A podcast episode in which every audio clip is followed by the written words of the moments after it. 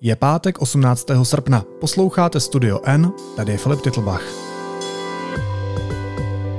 Dnes o tom, proč policie sledovala gazdíkův telefon.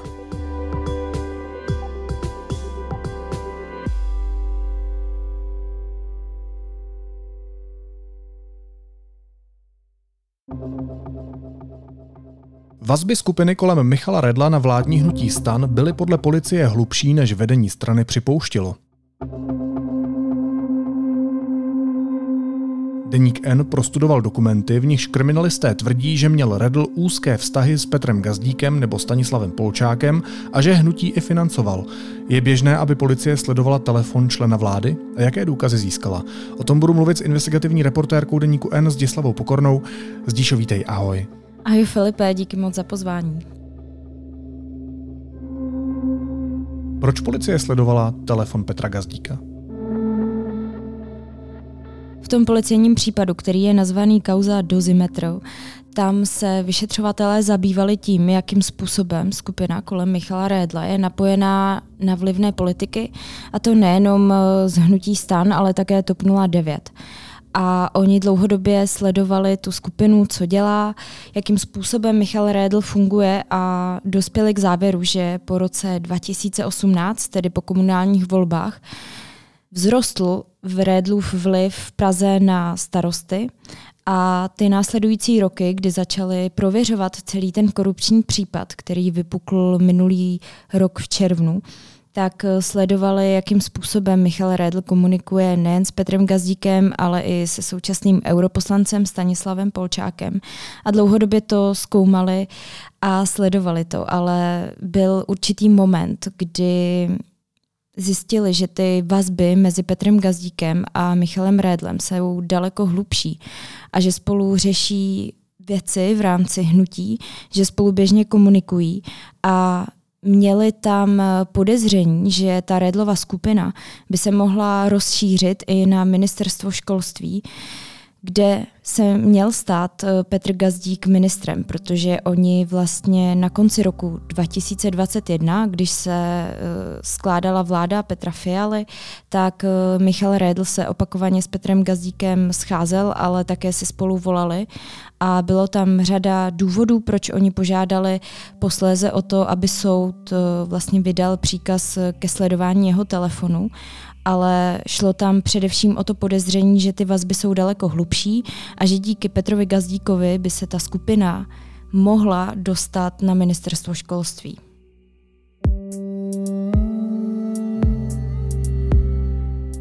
A kdo je vlastně Michal Redl? Jaké jsou ty jeho kauzy nebo problematické momenty? Proč je špatně, že Petr Gazdík komunikoval s Michalem Redlem? Uh, Michal Redl je zlínský podnikatel a je to syn Petra Redla, který má na Zlínsku nebo měl na Zlínsku velký vliv.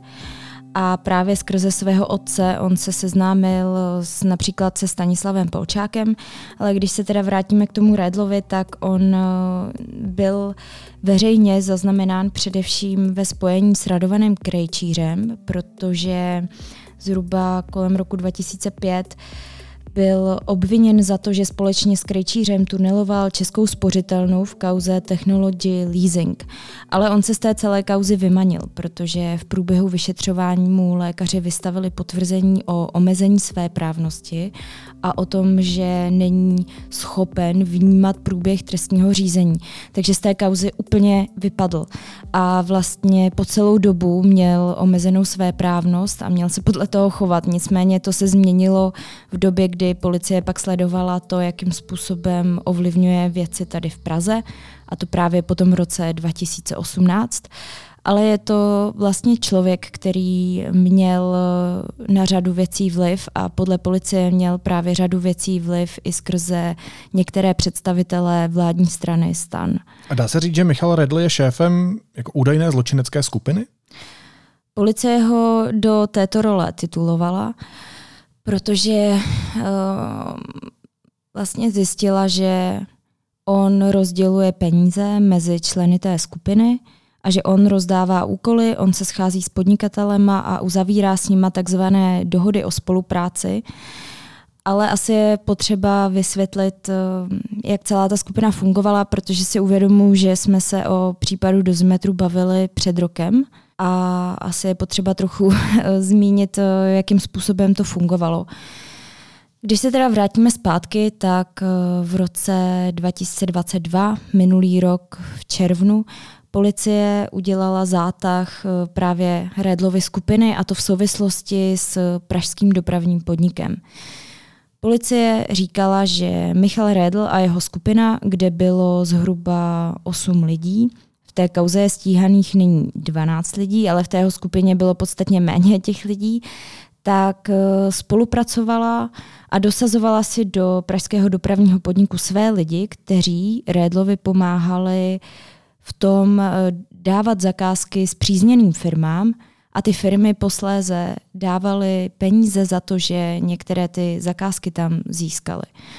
A takhle ta skupina měla fungovat, měla si dosazovat své lidi do různých institucí a snažila se, aby ten vliv rozrůstal a aby právě ty zpřátelené firmy, které jim pak odváděly to peněžní plnění, tak aby se mohly dostat uh, i do jiných institucí. Ale to byla jako další fáze toho celého, nicméně ta policie se zaměřovala právě na ten pražský dopravní podnik a to i skrze to, že v dozorčí radě byl někdejší náměstek primátora, což byl Petr Hlubuček, což byl politik hnutí stan, a právě on s Michalem Rédlem uh, byla ta základní jednotka té skupiny, protože Michal Rédl skrze Petra Hlubučka, což je politik stanu bývalý, tak prosazoval ten svůj vliv v dopravním podniku.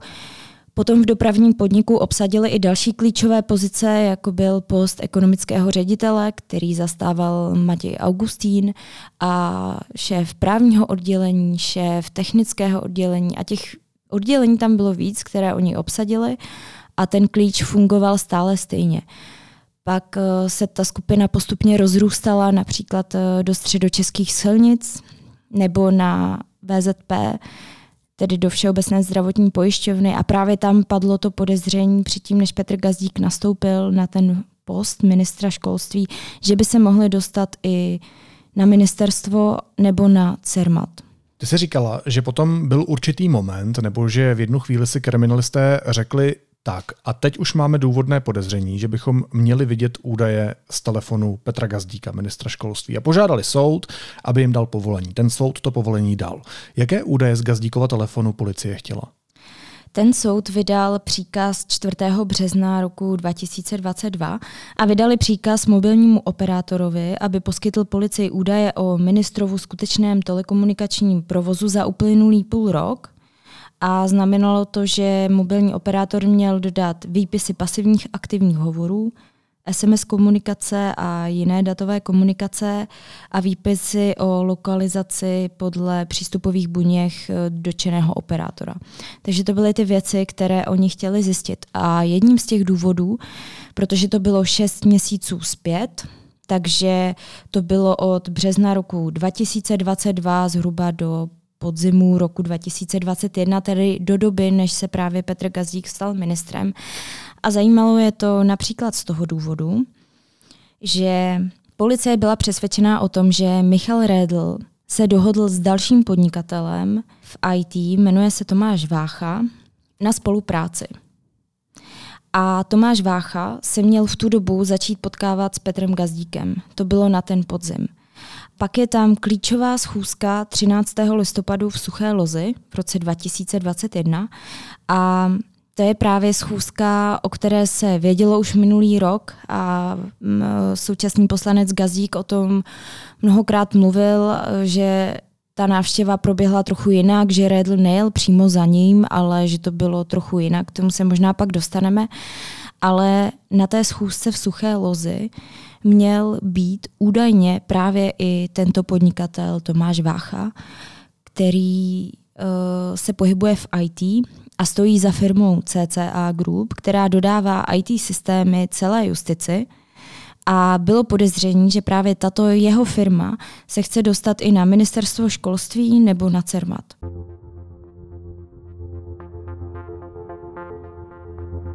Tomáš Vácha, tedy je potřeba říct, my jsme se ho na to ptali, on to samozřejmě popírá, ale policie se snažila zjistit, jestli Tomáš Vácha se v tu dobu setkal s Petrem Gazdíkem. Takže sledování telefonu nebylo jen u Gazdíka, ale i u Tomáše Váchy, protože oni se snažili najít to, jestli Vácha byl v komunikaci s Petrem Gazdíkem, co spolu řešili, protože pár měsíců poté, co se odehrála tahle schůzka, tak Váchova společnost CCA Group dostávala na ministerstvu školství zakázky a to v době, kdy už Petr Gazdík byl ministrem. Takže bylo tady to důvodné podezření, že se domlouvali na nějakých nekalostech, což samozřejmě všichni popírají, ale bylo tam to podezření. Takže proto policie potřebovala zjistit ty lokalizační údaje, aby viděla, jestli ten Vácha tam byl taky a jestli to souvisí s tím, že jeho firmy potom získávaly zakázky na ministerstvu školství.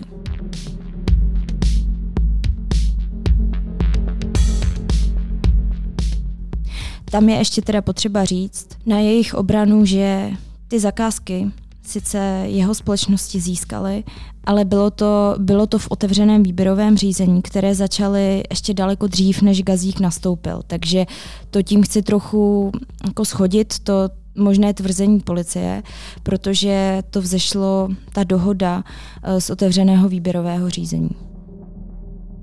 Nicméně ty v tom textu třeba píšeš, že z prostorového odposlechu eh, v bytě pana Redla zaznělo Gazďovi máme dávat těch 500. Co to znamená?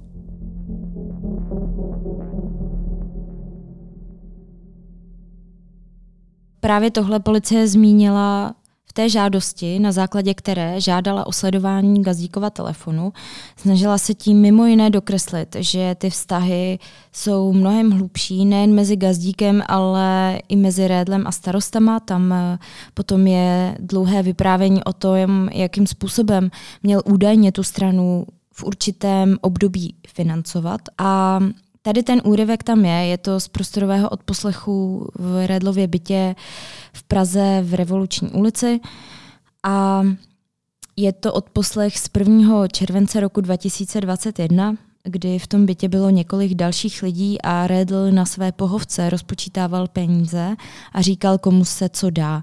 On tam zmiňuje například i peníze pro PR poradce Hlubučka, Ondřeje Křivku, a zmiňuje tam právě i tu údajnou sumu pro Petra Gazdíka.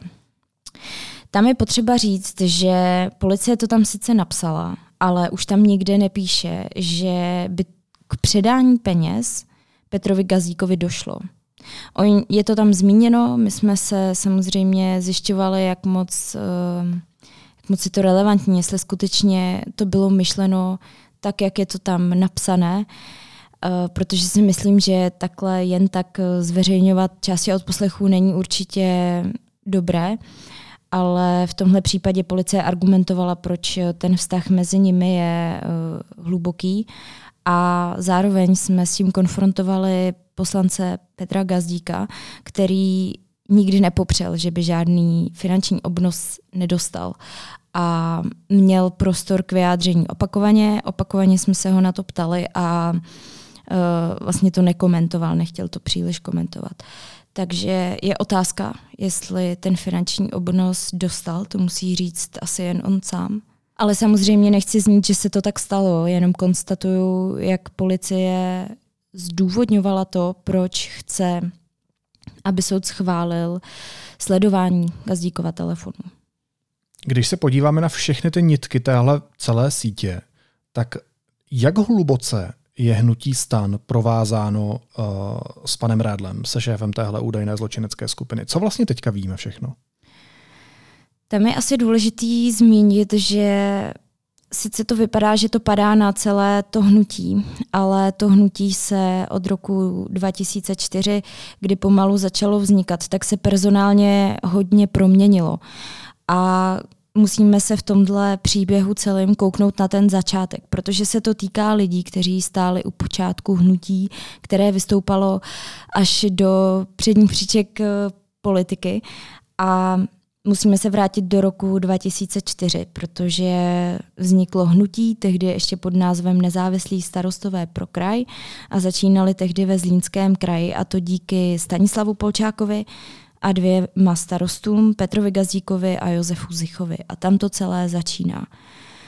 V tu dobu je pro začínající hnutí extrémně důležitý Stanislav Polčák, který sice už není, není vidět, ale před eh, více jak deseti lety to byl právě on, kdo byl u toho zrodu a který je hrozně klíčový pro tady to všechno, co se vlastně nyní děje, protože se to týká opravdu těch lidí, co byli na tom samotném začátku.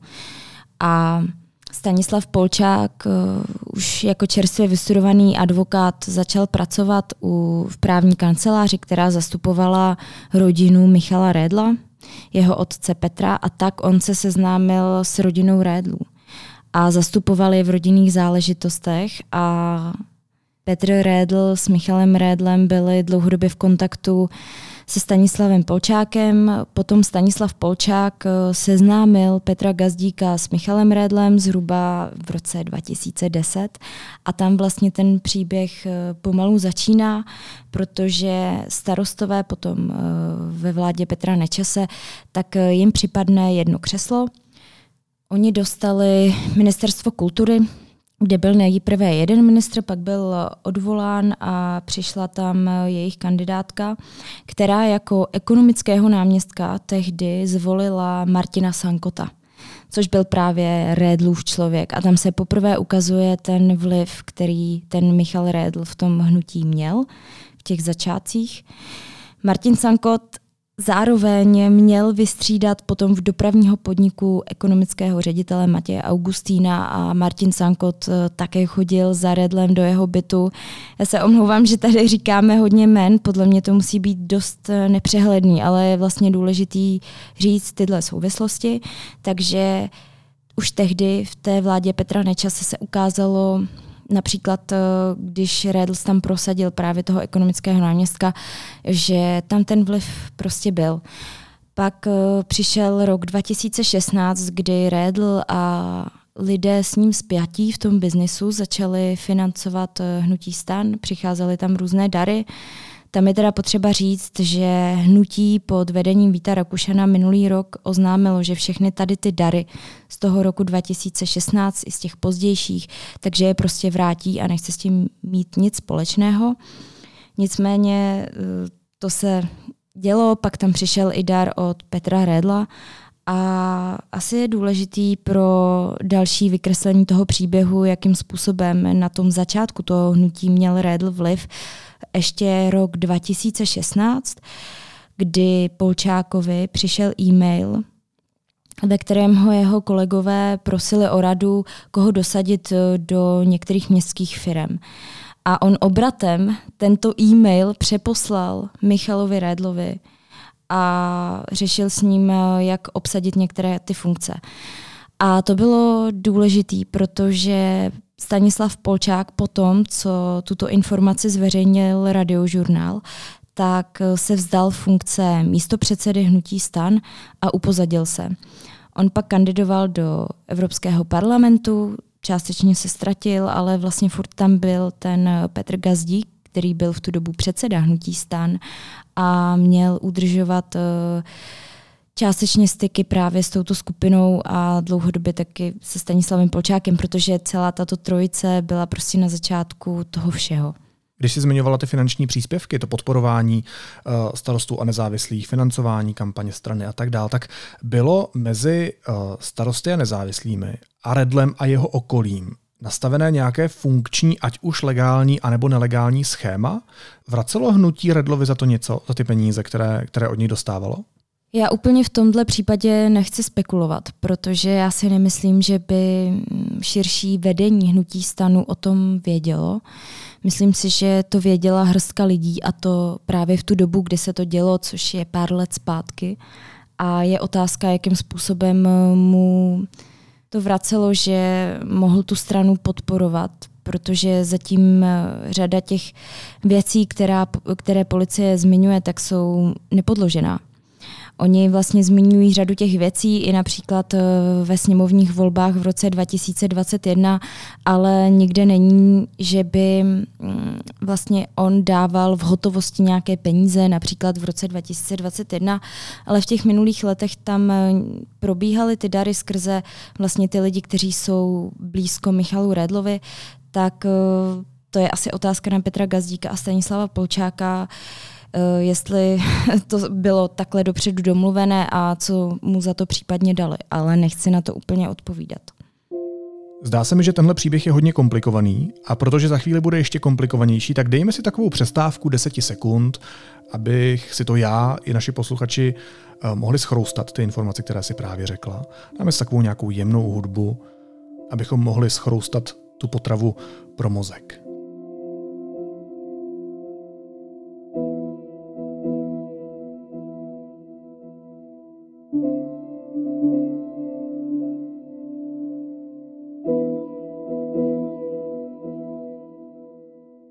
Aby to nebylo tak jednoduchý, tak pojďme dál, protože Redl a jeho blízcí nezmiňovali jenom hnutí stan. Je v tomhle celém příběhu namočená i nějaká další strana? Ano, to je určitě potřeba zdůraznit, protože to nebylo jenom o hnutí stan, ale celá kauza Dozimetr se extrémně dotýká i další vládní strany. TOP 09. A to v době, kdy TOP 09 vedl Jiří Pospíšil. Policie totiž usoudila, že Redl peníze rozděloval mezi dvě politická uskupení a kromě starostů často zmiňoval i TOP 09 a Jiřího Fremra, někdejšího poradce Jiřího Pospíšila. Právě Jiří Fremr byl důležitý v celém tom případu, protože Jiří Fremr jako poradce Pospíšila komunikoval s Michalem Rédlem a společně řešili věci ohledně té údajné organizované zločinecké skupiny. Ale je zajímavé, nebo vlastně pro mě zvláštní, že v té celé kauze po tom vypuknutí se o TOP 09 ani o Jiřím Fremrovi skoro vůbec nemluvilo. Přitom ta jeho postava je tam extrémně klíčová a doufám, že v následujících dnech se to uh, všichni dozví, protože pro mě osobně to je jako velká záhada, proč on v tom nijak nefiguruje, ale kromě stanu v tom figurovala právě TOP 09 a to skrze Jiřího Fremra a údajně i pana Pospíšila. A jaká schémata si pan Redl společně se stanem a TOP 09 vytvářeli? Tady asi se odkážu na to, co právě k této spolupráci řekl například jeden ze spolupracujících obviněných, který řekl, že mu bylo Michalem Redlem prezentováno, že na základě dohod z roku 2018 existoval klíč, na základě kterého se zisk z provis bude rozdělovat mezi stan a TOP 09. A to z toho důvodu, že právě Redl měl stát údajně za financováním některé z těch kampaní. A na té dohodě stanu a TOP 09 mezi čelními představiteli v tu dobu, v roce 2018, mělo dojít právě na schůzce v Itálii na jaře, tedy zhruba půl roku před komunálními volbami v roce 2018. A co teda celá tahle kauza ukazuje? Je to korupční potenciál hnutí stan a TOP 09, nebo je to přímo nějaké korupční jednání? Já to úplně nechci bagatelizovat, nicméně si myslím, že mm, je to nějaký schéma, které tady v Praze mohlo fungovat dlouhodobě, že nějaká politická strana u moci, má za sebou řadu lidí v zákulisí, kteří o nějakých věcech rozhodují, mají z toho nějaký zisk a potom na oplátku můžou tu stranu nějakým způsobem podporovat, například v kampaních. Ale právě tyto dvě strany a to pozadí se nasvítilo, takže můžeme vlastně vědět, jakým způsobem to funguje, jakým způsobem se po každých volbách obsazují pozice v pražském dopravním podniku, což je klíčová instituce, eh, která rozděluje ročně desítky miliard korun. Takže tato kauza to nasvítila a já si troufám říct, že pokud se dopracují ty věci a ta podezření, která jsme tady dneska zmínili, tak eh, to má docela velký potenciál na to, že z toho může být ještě opravdu eh, velký bolení pro ty dvě strany. No a možná ještě poslední otázka. Eh, zajímalo by mě, co z toho ty jednotlivé strany a hnutí politicky vyvodí. Co na to Vít Rakušan, předseda hnutí stan? Co na to Markéta Pekarová Adamová, předsedkyně TOP 09?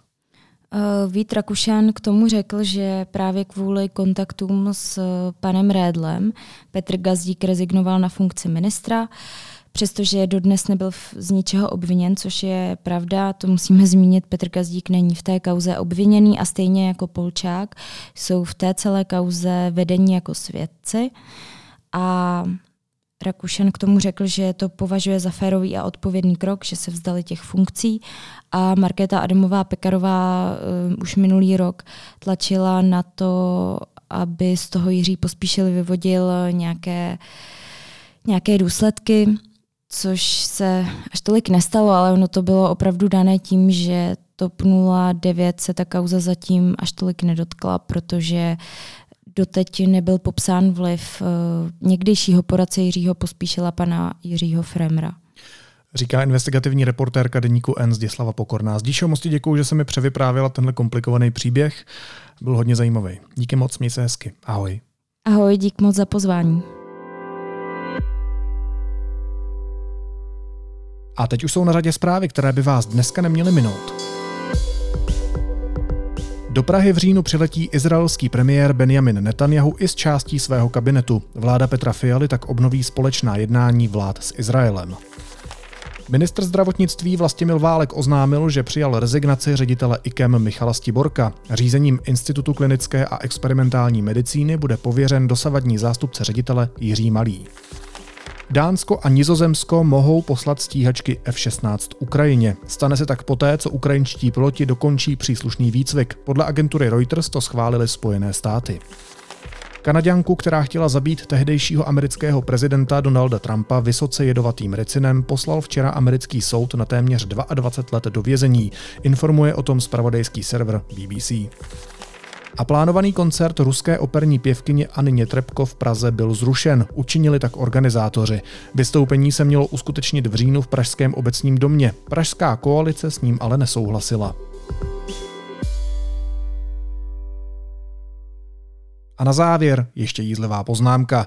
Po dnešní epizodě je jasné, že si vládní hnutí stan bude muset změnit jméno. Naštěstí pro ně mám návrh a ani za něj nic nechci. Jejich nové jméno může být Stas. Starostové a závislí. Na Redlovi. Akorát se asi budou muset zeptat Redla, jestli jim to dovolí. Naslyšenou v pondělí.